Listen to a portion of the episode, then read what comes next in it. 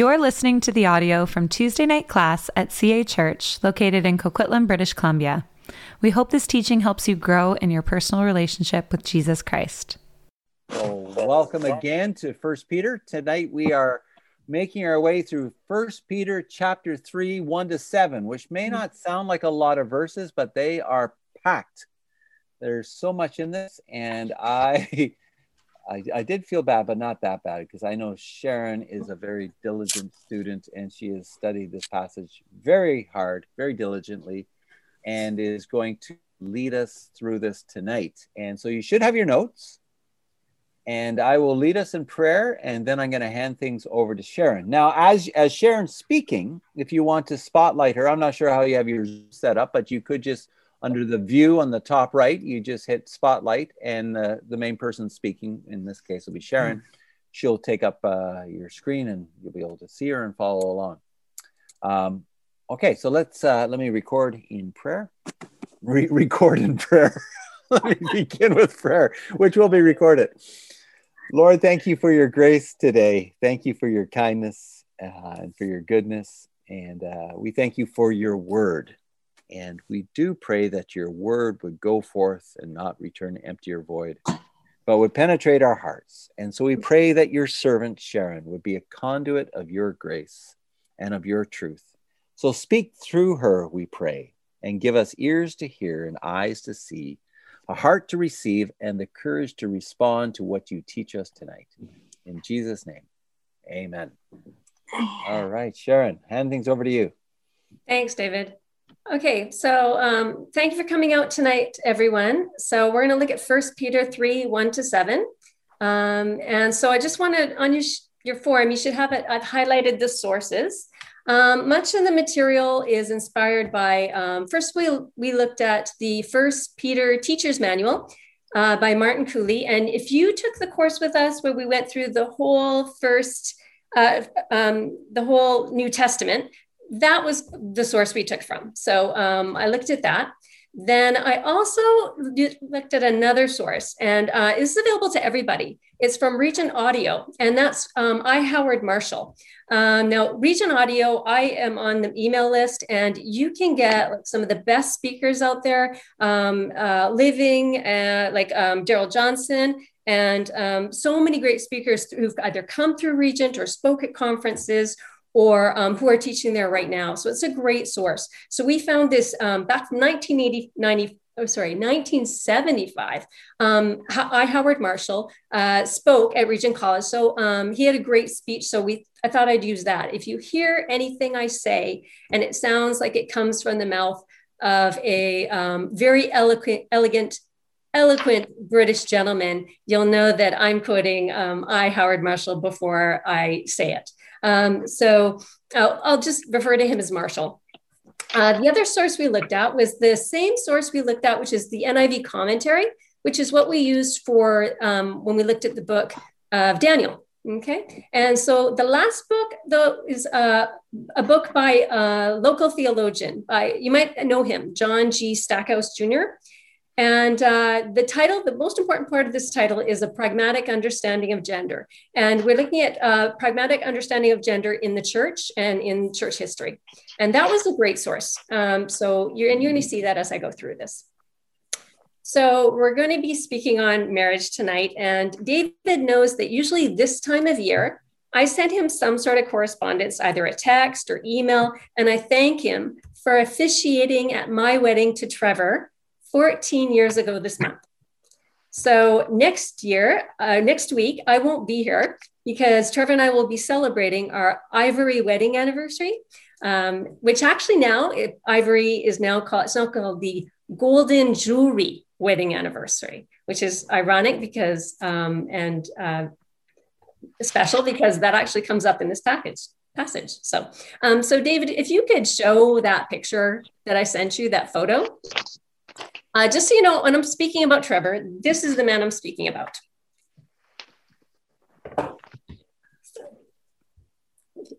Yeah. Now that photo was taken by Valerie Sue. She's actually the missions intern uh, at CA Church. And uh, that was taken when we were on our first uh, trip to Mexico in the Copper Canyon. And Trevor's job, uh, his task on that trip was, along with Valerie, was um, taking photos of the kids. Um, they were sponsored children uh, who go to the school there, and um, he he and Valerie took the pictures of them, and Valerie took a picture of him, and I think it's one of my favorite pictures because um, it is him basically uh, using his most beautiful talent, in my opinion, um, for God, and. Uh, that's so I just thought when I mentioned Trevor, and I will, um, this is who I'm talking about. So and uh, yeah, so that's so like David said, yeah, Peter 3 1 to 7 is one of the shortest passages we're going to look at in this course, but it certainly says a lot and it has a tremendous impact on how we view marriage. So, therefore, like we want to approach it with a healthy understanding of how we're going to read and how we're going to receive this passage. So, tonight is a an invitation to reflection, um, but I understand we all come at this with different experiences. So we want to be careful um, with ourselves, with our memories, with our regrets, um, uh, with people who played a role in our lives in the past, um, with our hopes for the future. Um, yeah, and we want to be uh, careful and understanding of each other as we go through this. Uh, now, First Peter, uh, it calls us to be sober-minded, um, and so I'm going to ask you to take some time to, to soberly reflect on this passage and what it means for family life. Now, when I mean family life, there's only me and Trevor in our immediate family, and we're family. Uh, we have a huge family around that, but uh, that's family life for us. So we're going to keep some things in mind. Um, one thing is, these seven verses aren't a how to guide to understanding the opposite sex. Um, you aren't going to find the comprehensive marriage advice that many couples and many Christian couples need. And after class tonight, um, if CA Church is your home, we could look at connecting you with counseling uh, and counseling professionals if you feel you need that. Okay. So um, Marshall noted that there's two types of passages. There's those we like and we don't follow, like love your enemies and pray for those who persecute you we like the sounds of it, but it's very hard to follow. And, and those we don't like and we don't like to follow. And he found people had First Peter 3 1 to 7 in that category.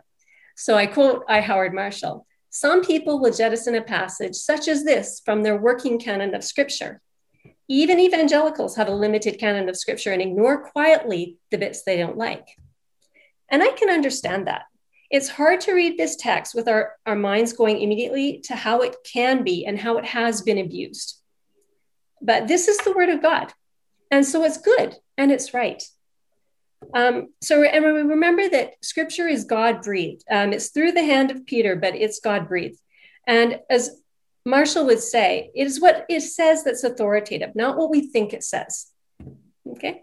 So I just wanted to start with a general question. And just so that you know, I tried to create this so that everybody can speak into it. Um, there's a lot of questions there that are about how this could extend out into our lives in other areas. So nobody should feel that just because they're not married yet, they can't speak into this, or because uh, they've had bad experiences in the past uh, concerning marriage, or they, their parents had a, a bad marriage, or you know there are poor marriages around them that they can't speak into this. And a lot of the questions I think are just open, and everybody should feel free just to speak hypothetically. In fact, maybe we should just assume that other people are speaking hypothetically about when we talk about it. So I tried to be a, as uh, as understanding of that, and as, as I created this, because I don't want this to be a difficult experience for anyone that it doesn't have to be. Um, yeah, all scripture comes with um, challenges, um, but I want to be understanding that it comes with different levels of challenge for different people at different times of their lives. Okay. Um, so I just wanted to start, and oh, a lot of the questions are in through the notes as well. So you'll know what's coming up. Okay. Okay. So I just wanted to start with one general question, and you could throw it in the chat or you can unmute yourself. Um, why do people get married these days? And I mean just in general society around you. Why do we get married these days? A lot of people get married for financial reasons. Mm-hmm. I was and just going to say tax benefits. yeah. Okay. No, that's fair. And love, yeah, absolutely. The very modern, very Western is we get married primarily for love. I understand that. Yeah. No, and you know what? There's no right or wrong answer here. Why else would people get married? So we are not lonely. For sex? Yeah, sure. Sorry? So we are not feeling lonely. Absolutely. Yeah, sure. I totally understand that. To have a family. Yeah. Yeah. Yeah companionship? Absolutely. And yeah and especially when you think of long marriages companionship can be more important than anything comes out tradition yeah many people might find it's the traditional thing to do. Yeah. Absolutely. Ah, to prevent loneliness yeah to afford a house. Yes british columbians might see that yeah cultures still do arranged marriages. Yes you're absolutely right. And that's one thing i hope we see is that yeah the, you know peter speaking to the entire world at all times.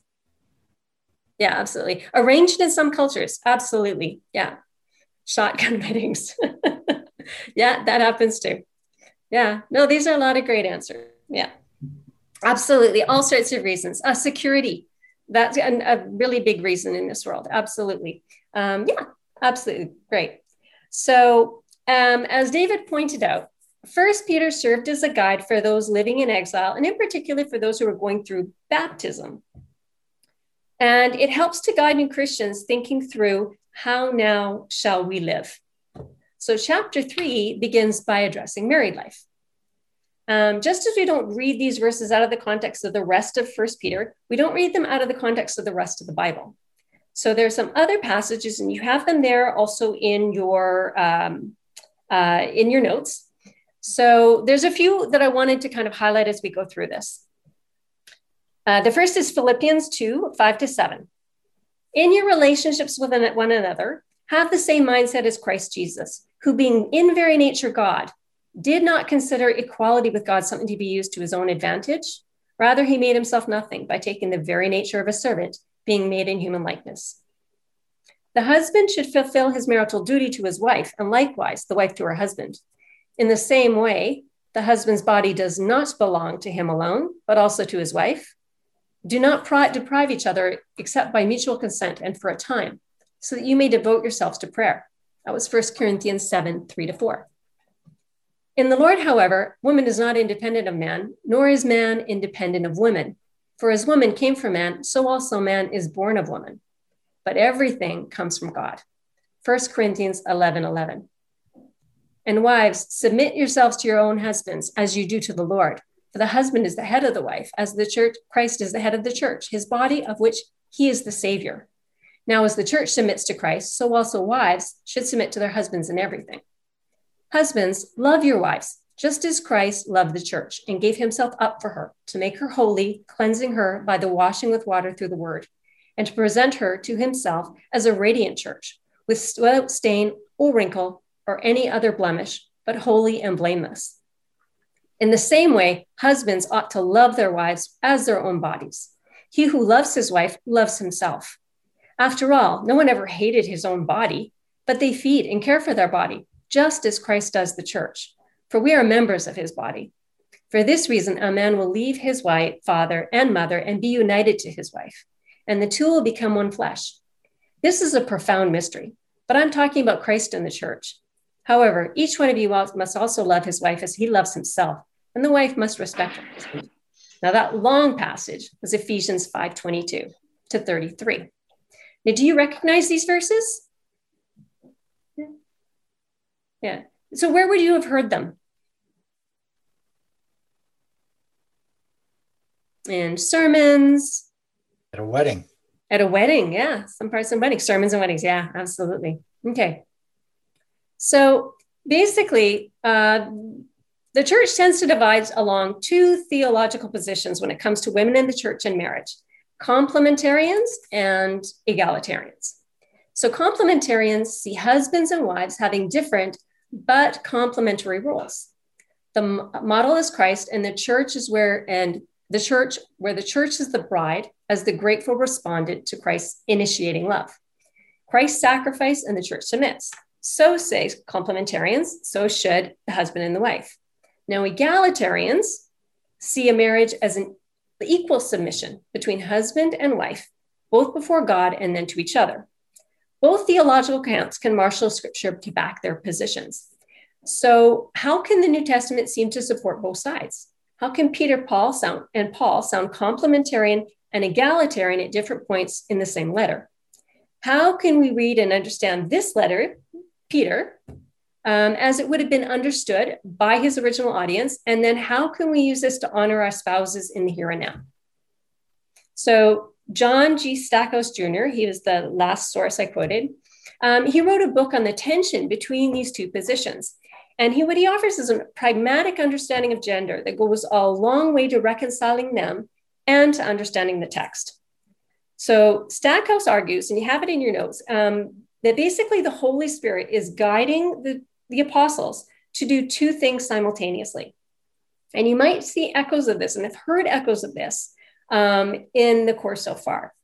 So the first one was to give women and men in the church prudent advice on how to survive and thrive in the unequal culture around them. And the second thing, though, was to maintain and to promote a more egalitarian dynamic that's already at work in the gospel of Jesus and will eventually leave inequality behind. So we've got those two things going on at the same time. So, have we seen that dynamic before, either in this book or in the gospel, with any other topic than inequality between men and women?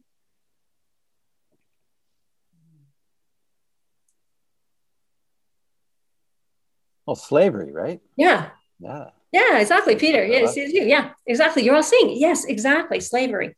Absolutely. And we can see this. This is a dynamic in the gospel, and it's a gospel approach to slavery and caste. And now many parts of the world, as somebody pointed out, Christians must still practice this um, sort of pragmatism. So they, they can't launch like um, uh, an idealistic assault against deeply entrenched social evils um, when they're still a small and vulnerable minority. But the idea is the Christian community grows, it works to permeate the gospel with, or permeate society with the gospel itself. And that eventually will improve and eradicate what's wrong.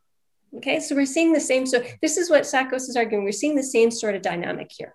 Okay? I just want to uh, add to that, Sharon. Is just yeah. what, what Sharon's pointing out that that tension between yeah. um, you know, recognizing the context of the time, and in this case, a very patriarchal, very uneven society, un- unequal society, and that tension, along with the um, this egalitarian dynamic that you find within the gospel, where there's neither slave nor free, male nor female, that tension is a really important tension for you and I to understand a whole bunch of things, including you know the questions of slavery, questions of, of gender and women and men and husbands and wives.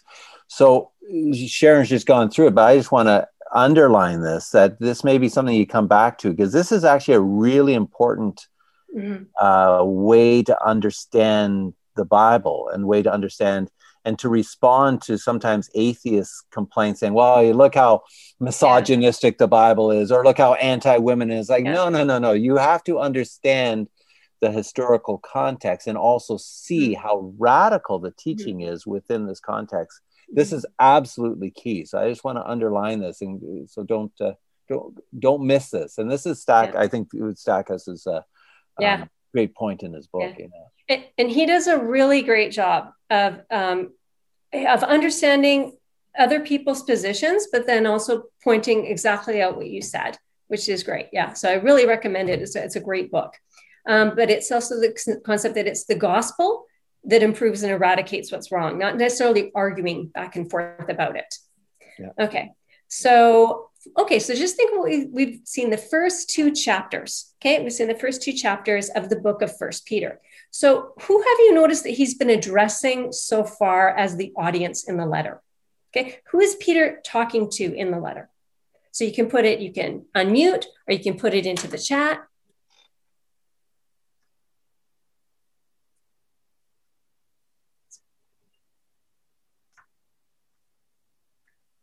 Yeah, exile. Yeah, Christians who, yeah, basically who become in, come into exile. Absolutely. So, have you noticed anything about their station in life or how he's addressed them? Is this a really wide group of people? Yeah, absolutely. There, he's speaking to converts of the church too. Totally. Yeah, absolutely. Okay.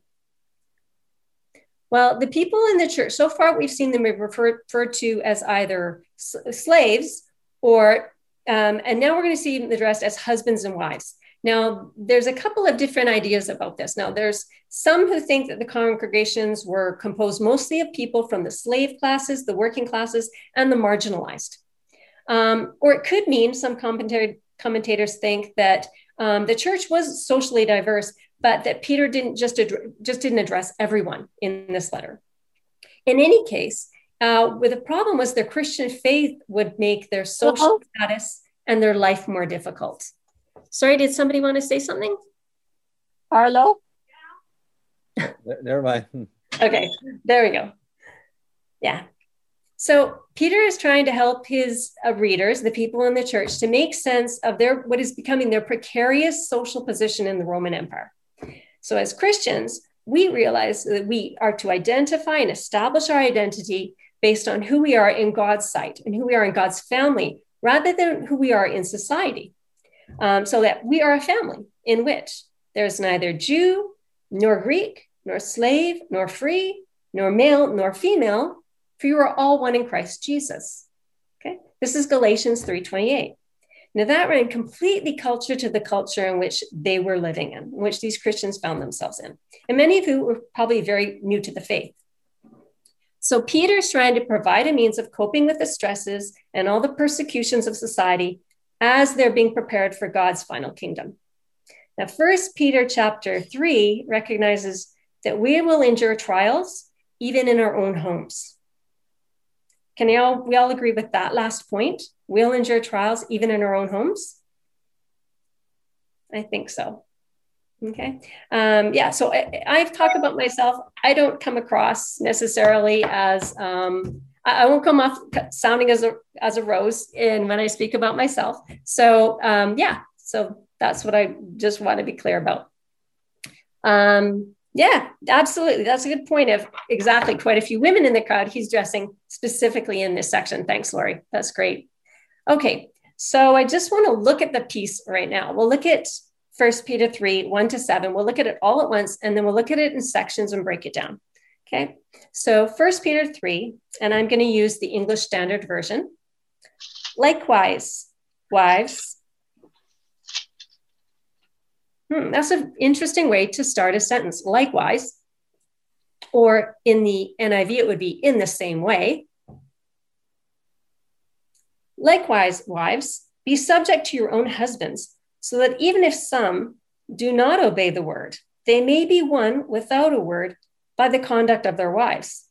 So when they see your respectful and pure conduct, do not let your adorning be external, the braiding of hair and the putting on of gold jewelry or the clothing you wear, but let your adorning be the hidden person of the heart with the imperishable beauty of a gentle and quiet spirit, which in God's sight is very precious.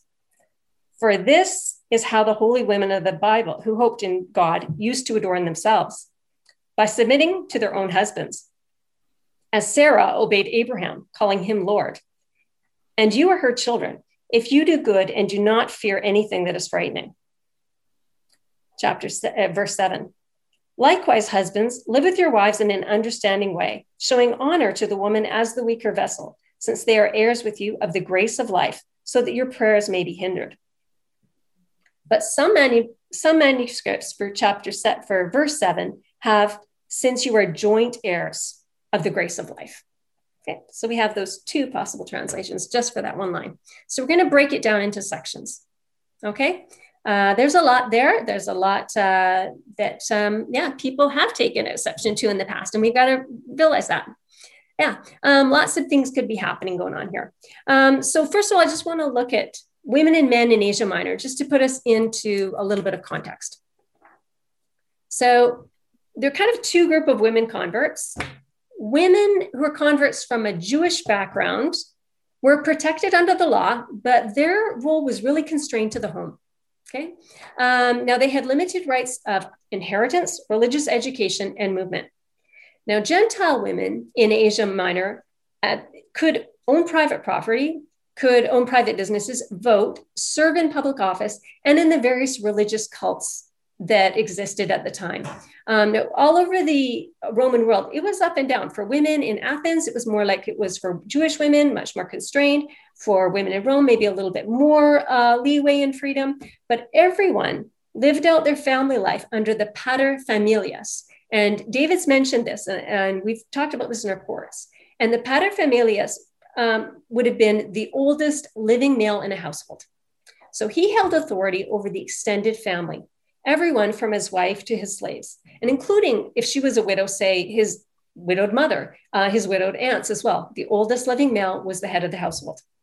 And one thing to keep in mind was the paterfamilias' duty was not ultimately to his family, it was to the state. And his role is to raise proper Roman citizens. Okay. So we're going to look at first, we're going to break it down and we're going to look first at verses one to two, because this is obviously the first issue they face. And we're going to look at, it says, likewise, or in the same way. Now, this is an interesting way to start a chapter. If this was a book, you wouldn't start with it likewise or in the same way, but we do start it here this way. In the same way as whom? What preceded talking to the women before this chapter? What did we learn last week? Submission. Yeah. So who was he directed to last week? Who is what was submission directed to? Yeah, submission to your masters. Yeah. Absolutely, you're right, Joseph. And to the government, right? So this is actually, yeah, good to authority. Yeah. And this is actually got to remember that um, a lot of these breaks um, were put in later, that it was been one long extended. So basically, he's just continuing on. And yeah, this is in the same way he's talking about uh, to the other authorities. Now, some from these verses, though, in these sections, we can probably assume that there were many women in the church in Asia Minor who had converted to Christianity, but whose husbands had not.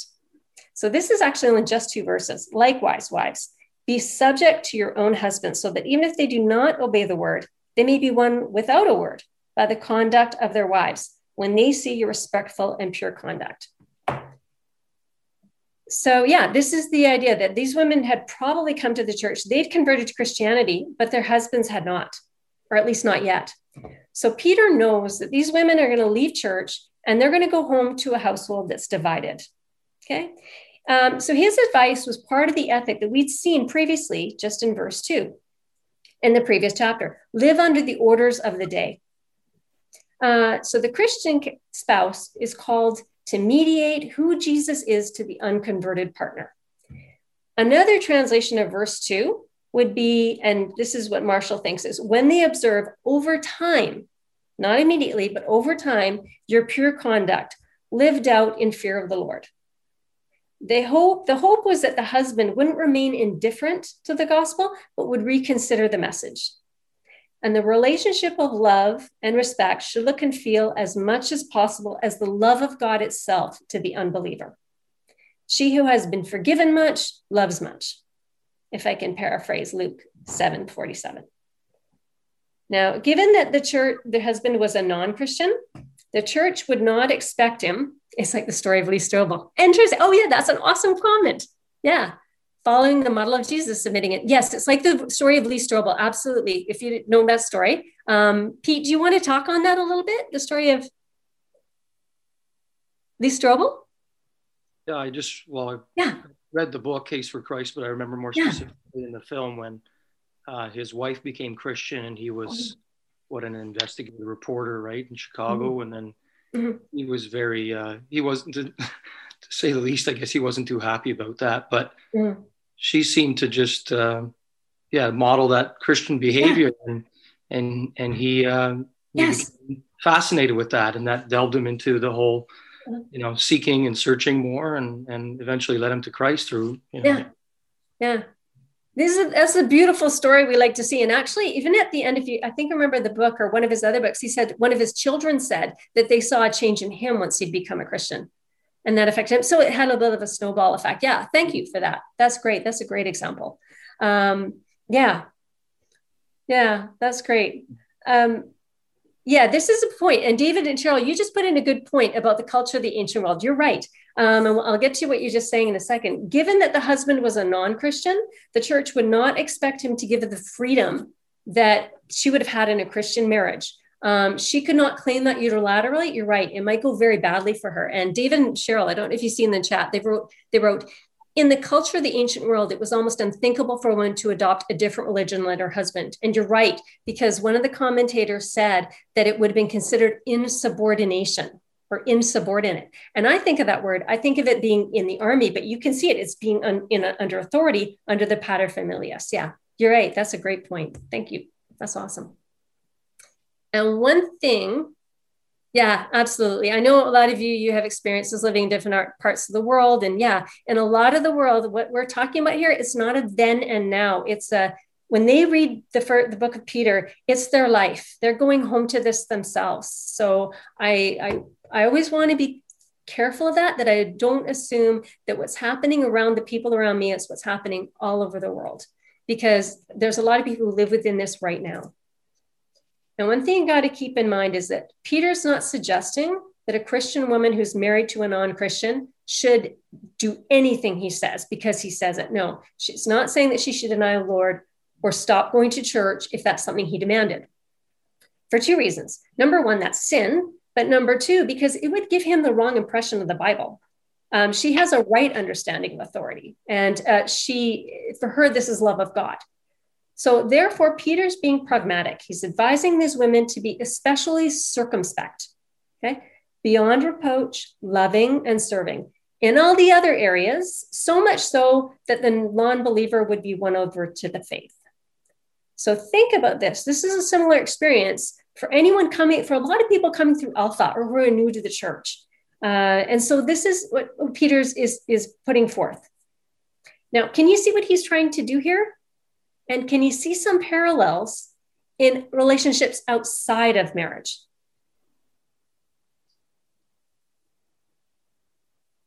Is this just something we're asked to do within marriage, to be this loving person?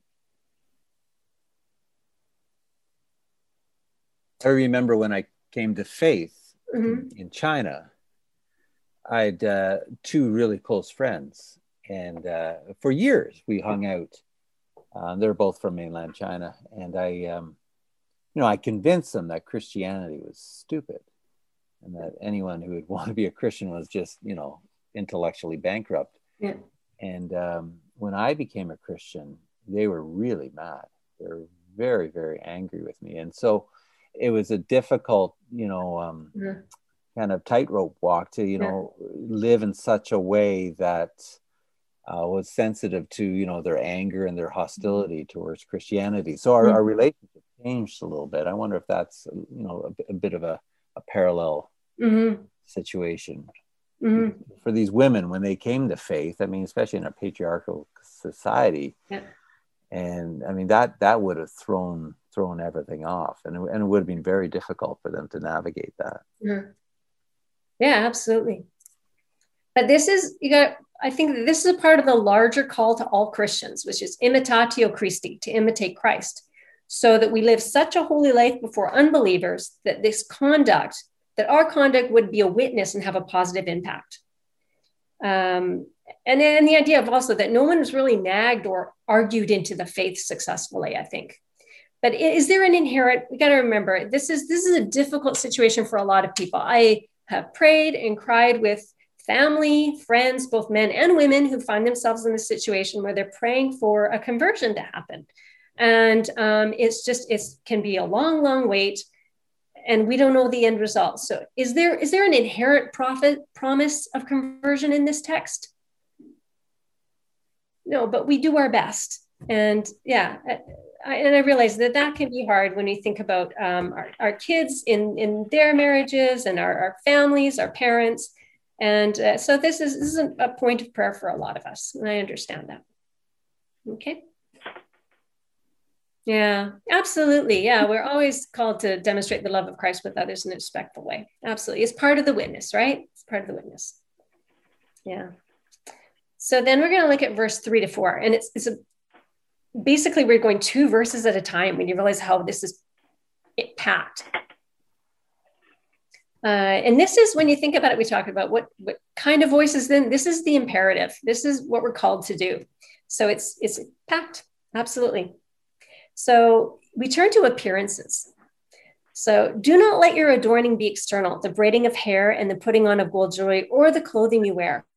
But let your adorning be the hidden person of the heart with the imperishable beauty of a gentle and quiet spirit, which is God in God's sight is very precious.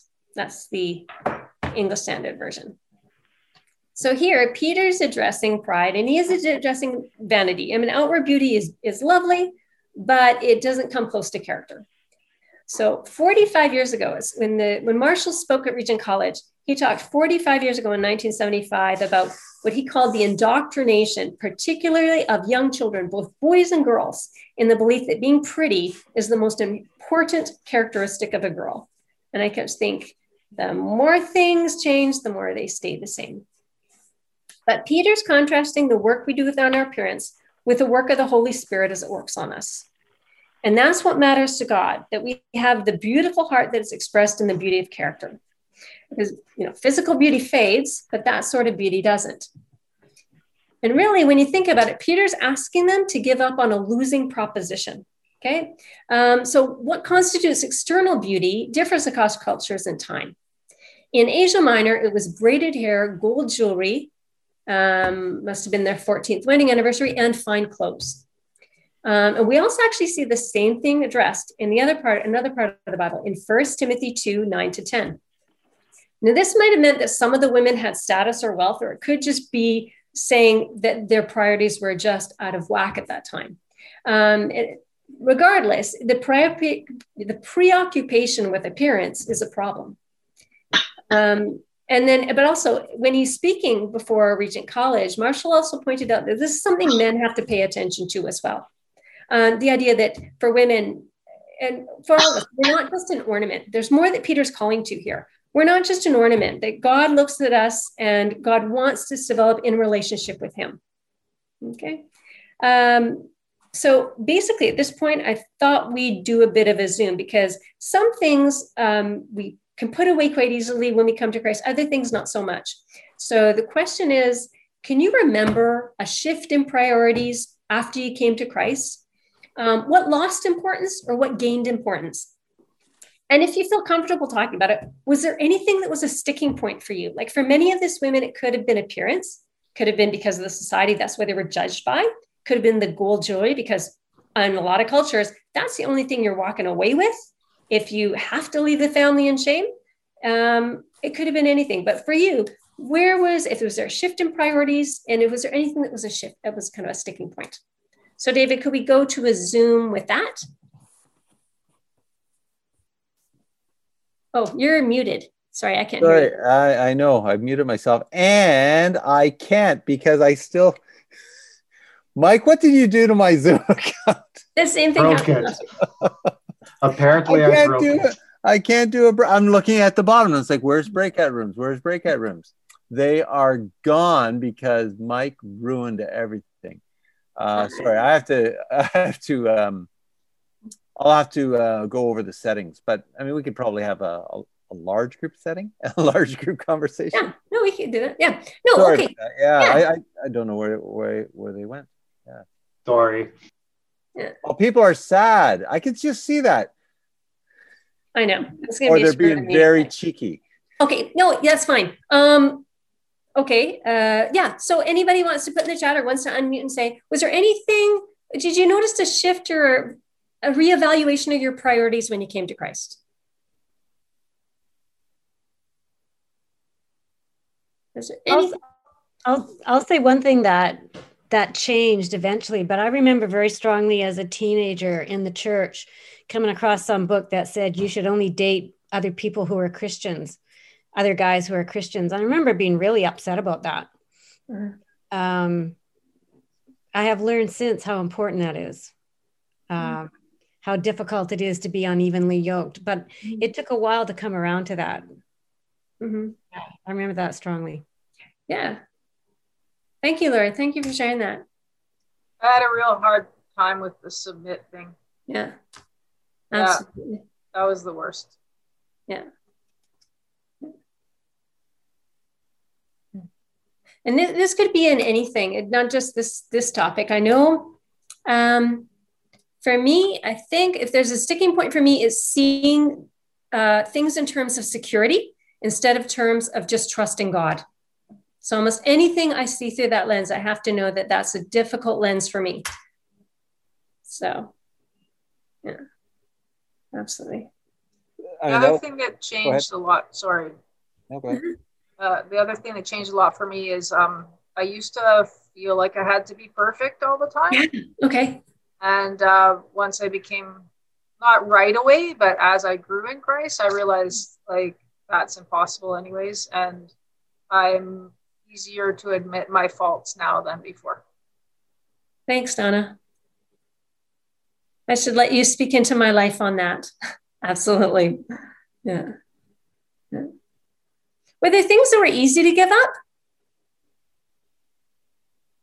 I don't know. Oh, yeah. Asking God for help rather than asking others and trusting. Yeah. That's great. Thanks, Peter. Yeah. That's great.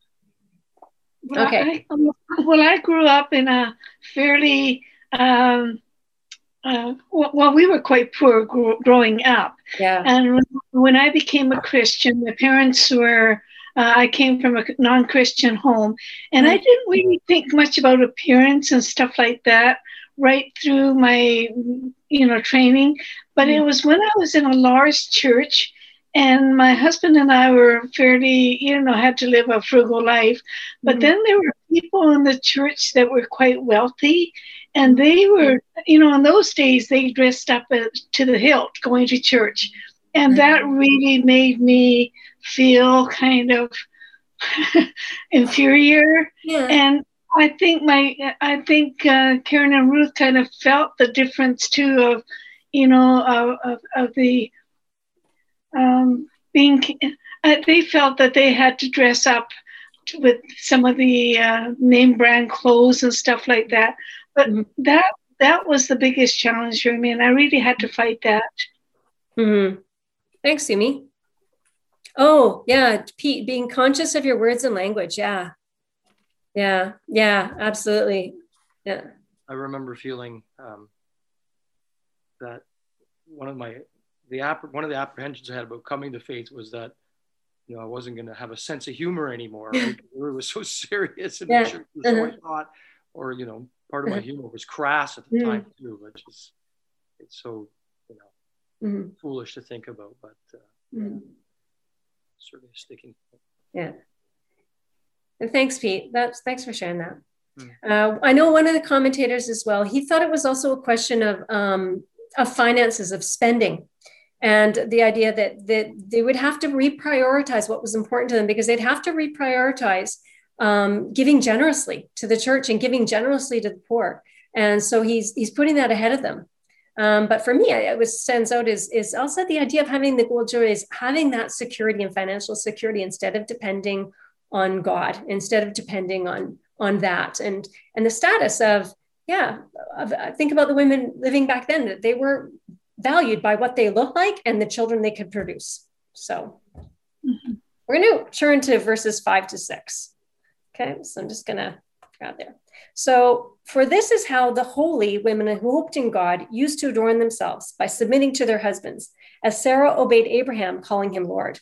And you are her children, if you do good and do not fear anything that is frightening. So, Peter gives an example from Jewish history of women like Sarah um, who put their trust in God.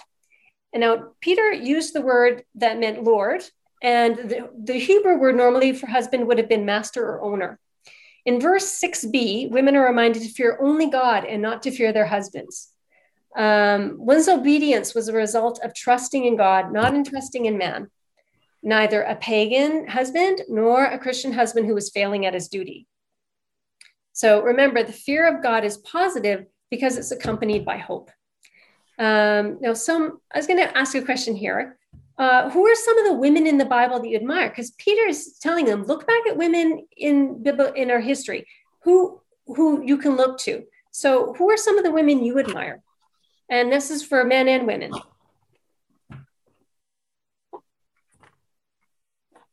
Leah. Yeah, Leah was underappreciated. I like Leah too. Deborah. Yeah. Uh, Esther. Esther. Mm-hmm. A lot of women who persevered. Mary, yes, I think Mary. When you think of the Magnificat, what an amazing piece of poetry. Jael, yeah. you and uh, very many artists, David, have yeah. Ruth and Naomi, yeah. And isn't that a beautiful story? Ruth and Naomi, both yeah. widows, but a mother-in-law and a daughter. You know, yeah. It reminds I like me- I like Abigail. Yeah, Yes, I liked that was one that was shown to me when I was a girl in in Sunday school as Abigail as well. Yeah, one of David's many probably more neglected wives. yeah, yeah. So why do you think that Peter would remind the women to act to think about women in the past who they could remember and admire? Kind of the same way that why do you think Hebrews draws us to look at the heroes of the faith? Why do you think he's telling the church to do that?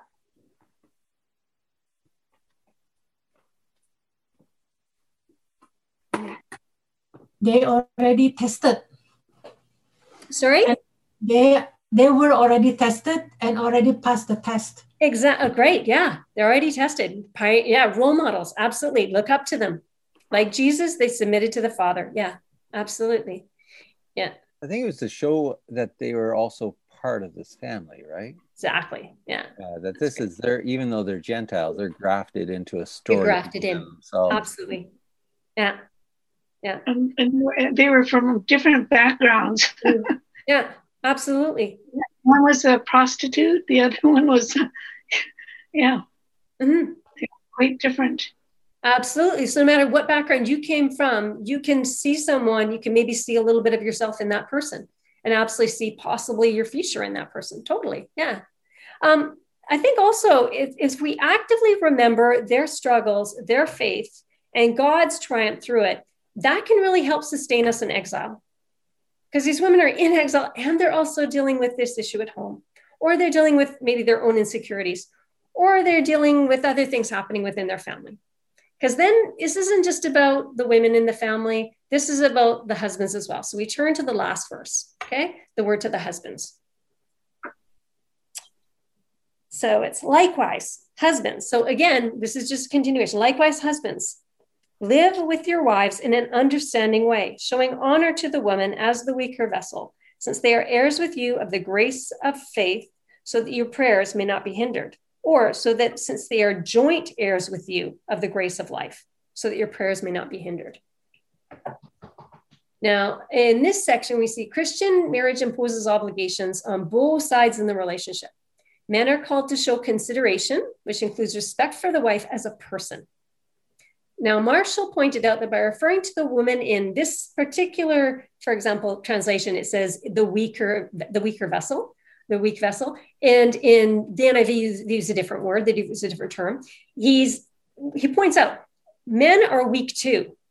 But as Stackhouse would point out too, other commentators point out, he's pointing out the obvious that women are economically, politically, and legally less pe- powerful than the men in a patriarchal society or completely dependent on men for those things.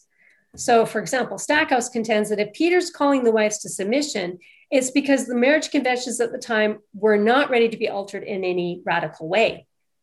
Women were more vulnerable to the imposition of a man's will. And Peter's saying very clearly that's never to be imposed. Uh, the idea of to live with them is to live knowledgeably, knowledgeably with your spouse. You're to be considerate, sensitive, and serving in all areas. This is what the men are called to do.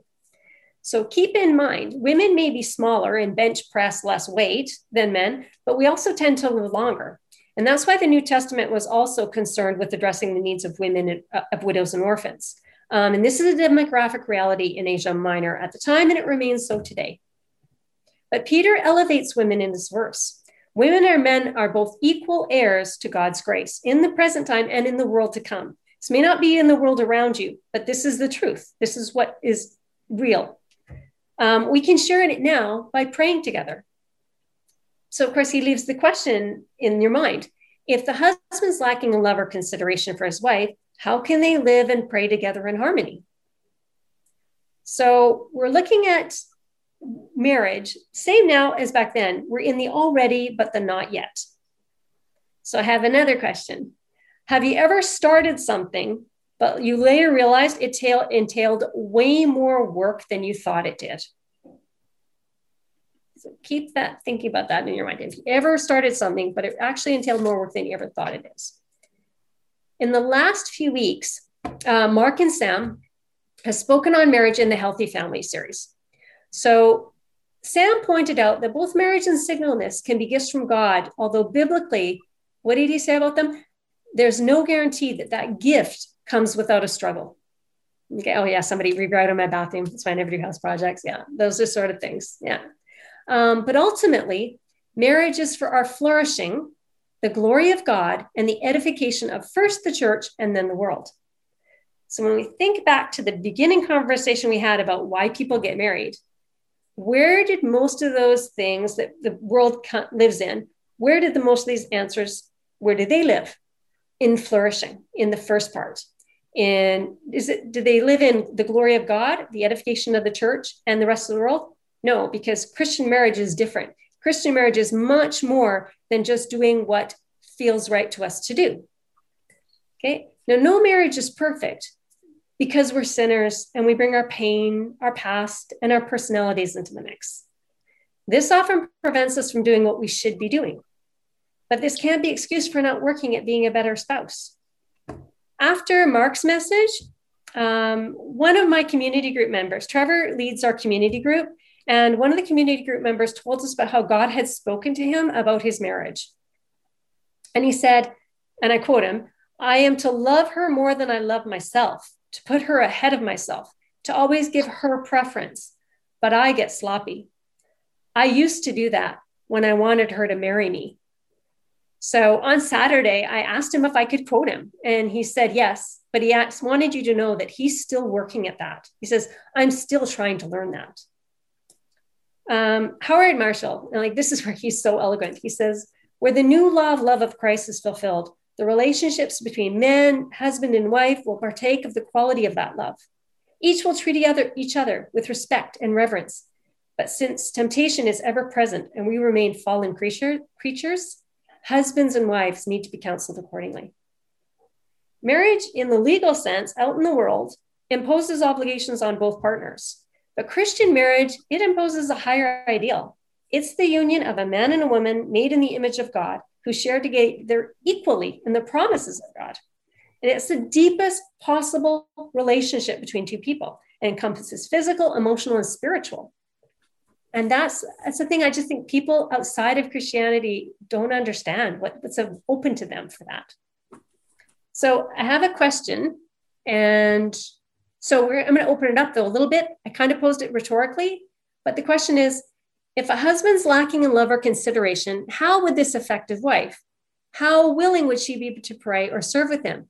And do you think it would be different if the woman, if the wife was lacking in love or consideration? And I know that's a hard one. If a husband's lacking in love or consideration, how would it affect his wife? Would she be willing to pray and serve with him?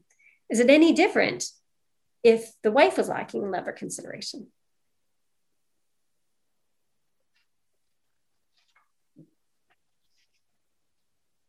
Hmm. Yeah, a lot of comments. Sorry, Sumi?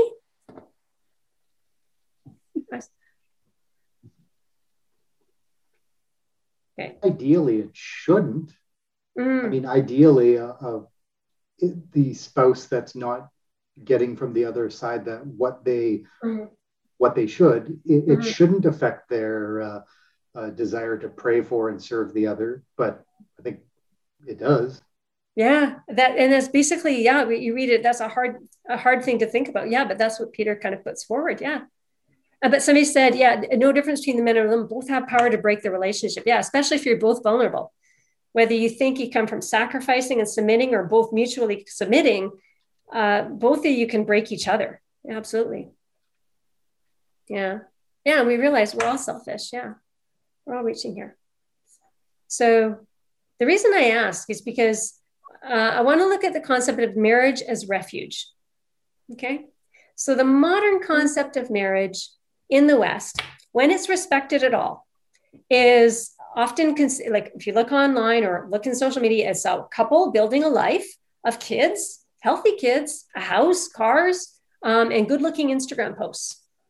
But the covenantal Christian marriage for the couples in the world of First Peter chapter three is seen as a refuge from a hostile world, a world where we know from history was going to become even more antagonistic in the years to come. So again, Peter's speaking to a congregation with real world needs. This is part of life in exile.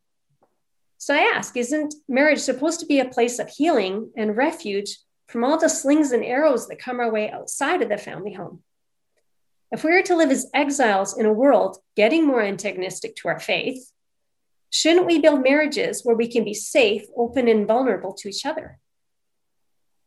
I don't know about you, but I don't live in an Instagram life. Last week, Trevor and I had an awful week. It started on Saturday. One of our life group, our community group, went through something uh, awful. And because of COVID, we couldn't go to them, couldn't do take care of that. Um, we had a horrible experience with someone else in the community. It was Kafka-esque, as I, you know, talked to when I talked to Brad about it and asked him to pray about it. Then we went to um, our in-law, my in-laws, Trevor's mom and dad, and uh, we didn't tell them about it because we didn't want to worry them. But then we, you know, heard the news you hear about aging parents, and you know that weighed on us. So I got to tell you, this last week, I I learned a hard lesson on what it means to have refuge uh, within your marriage. Um, there were mornings where I had to like basically grab his hand in the morning, I think, just to get me to face my day. So, and having just that uh, ability to pray together about it, and the fact that he was such the, you know, he didn't, you know, some people, you know, get under pressure, they snap. He didn't snap at all. Um, that was meant so much to me. And in a lot of the world, the power imbalances, the things people face are even worse. Um, and those are the places where Christianity is growing. Um, so Peter's speaking to those who are coming to Christ in these communities, just as he's speaking as ours, just as he's speaking to me and Trevor. And Christians, we're expected to follow Christ's example. That's why I started with the verses I started with. Many couples live in the tension of the following. If one partner claims to follow Christ but refuses to exemplify the love of Christ in their marriage, how can the other submit? How can the other mutually submit? That's impossible. How can they create a sense of refuge?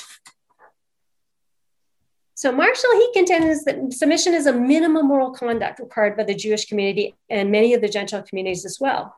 And so the Christian couples were to meet at least at that level. But submission is rooted in the fall, but it's part of a larger unfolding theme in the Bible of equality in Christ. First, Peter informed a church community and created the social context that would eventually reject slavery and embrace the equality of the sexes. Indeed, Christ pours out his spirit on both his sons and his daughter in Acts 2 9 17. McKnight wrote Marriages that are full of love, respect, and honor rarely, I believe, need to resort to the issue of submission. When a husband focuses on submission and the wife worries about it, the image of marriage is distorted. But when both spouses focus on mutual responsibility to love and serve one another, then the image of marriage is clear and beautiful. And that's what he wrote after counseling couples. So, yeah. Oh, thank you. That's so nice, Grant. That's so nice, Fran. But honestly, like the message, the, the, the lesson I got from it um, on uh, both of us depending on Jesus through this was, was unbelievable. Um, yeah. Thanks for, for writing that. Um, so I mentioned that David officiated at my wedding 14 years ago before Trevor and I got married. And before we did, one thing David had us do was he had us do the Alpha Premarital course with a mentor couple. It's like four couples and four mentor couples. Um, yeah. um, so I would recommend it to any engaged couple out there. It encouraged us to look at possible stress points, to think practically, creatively, and flexibly about our roles in our future. Yeah. Um, so for example when we did the course this is just how you know and you start out you're naive um, we thought that when it came to housework uh, i would do everything inside and trevor would do everything outside and then we bought the house that you see me in and i realized i know nothing about electrical upgrade and code and um, unlike me trevor has no desire to garden so we basically modified our expectations and our responsibility regardless of how it's done in other families Okay, for in our family, the best person for the task is whoever has the expertise. So I handle some things, he handles the other. We do the best to seek feedback, keep the other in the loop, and we do the best we can. Uh, another thing that happened though out of out of Alpha Premarital was really good was that one thing the mentor couple noticed was, and I remember Jerry saying this, your schedules they're quite different. I, I I think that might be a point of stress, and he was absolutely right. And I remember the time I, I felt really upset, and actually the first week after we owned this house, when Trevor was at work because he worked six days a week at that time, um, the water tank blew, and I was by myself. The woman who thought she'd handle everything in the house. Um, so that was pretty shocking. And I remember one time feeling resentment, but then remembering that Jerry had noticed that. And God had moved Jerry's heart to, to notice that our schedules would cause conflict and would cause stress on us. And it made me think, but I knew this. God told me this would happen. And that was somewhat comforting. And I made myself go to sadness rather than resentment. And that hurt more. But I think it was way better. I realized, yeah, this is because I miss my husband. And eventually our schedules got better. So I don't know. I think sometimes you just persevere, you just submit through some things, and it works well as long as, as you both can do that. Uh, we try to honor and serve each other in the little things too. But I gotta say, like the guy in my, the man in my our life group, our friend, I get sloppy too. Trevor makes lunch for me every day when I get up in the morning. And I remember mentioning this uh, to another woman, and she said wistfully, Where did you find him? Why are there not more men like him? And that moment real made me realize how great it is that he does that, but how I was not really appreciating him for doing it. I just kind of faded the appreciation I should have. And no other woman should be more impressed with his efforts for me than me. So I'm happy I got this chapter to explore to remind me of that. But I also got to think out there, there's also alpha marriage, there's also alpha uh, premarital. So um, that's maybe something to do once COVID is over. If we run alpha marriage again, that's for people who've been married a while and maybe want to go through it again and, and, and just rediscover what it is to be in a covenantal relationship with Jesus. And there's also maybe some of you out there, you've been married a while, maybe you could be a mentor couple for a young couple, because I can't imagine getting married in 2021 that it's any easier than in 2007. So, uh, do you guys have any comments? Anything you want to share? I think you're you're wiser in many ways and many things that I am. Yeah, we need mentor couples. Yeah. Sharon, I had a question. Uh, yeah. In verse in verse uh, 4 uh-huh. verses sorry verses three and four. Do we know how the women responded to Peter's uh, command there or his suggestion? Do we know if they went, "Oh my goodness," I, or did they say, "Actually, this is just another uh, male authoritative figure, and he says it, so of course we do it"? Or did they fight? Did they resist? Would there have been? I don't see any answer to that that I know of.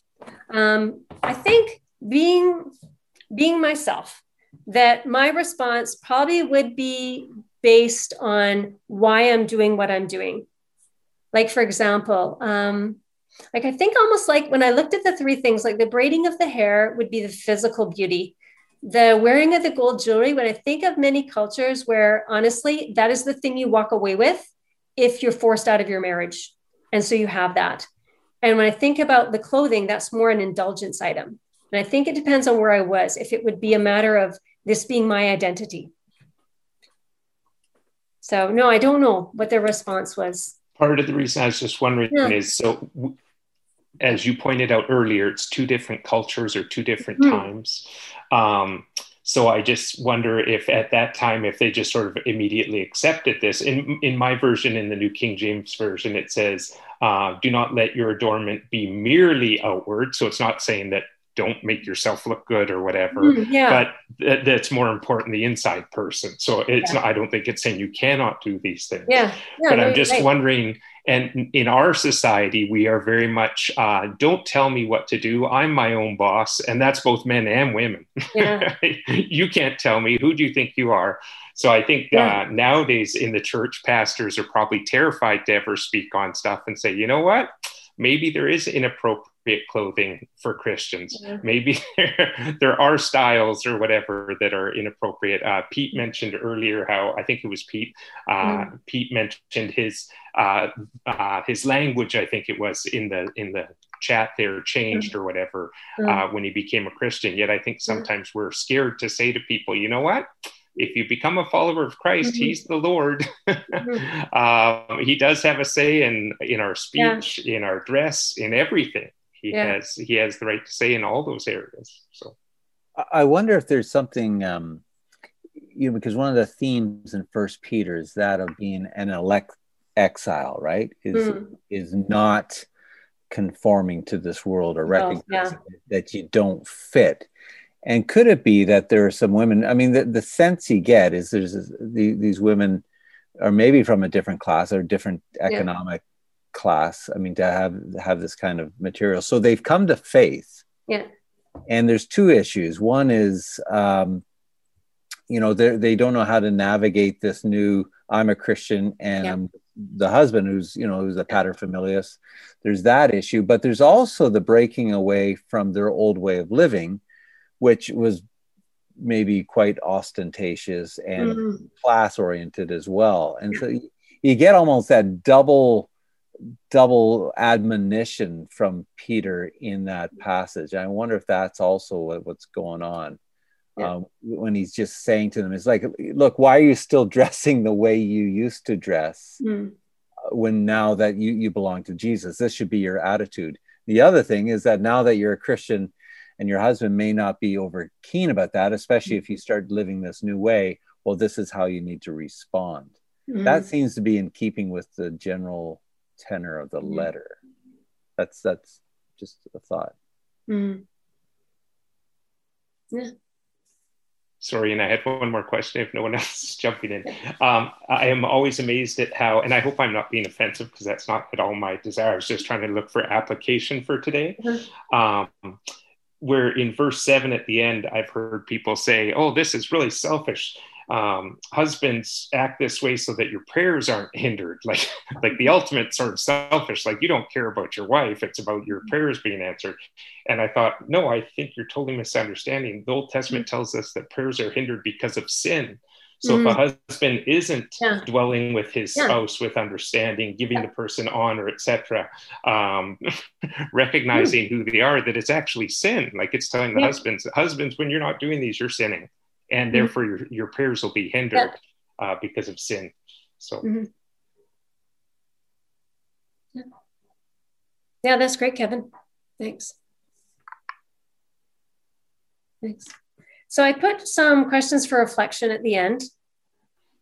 Uh, some of them, yeah, I try to have a few questions where it's not necessarily about marriage and some where it is. So yeah, so you can think about those questions afterwards, uh, after we're done here.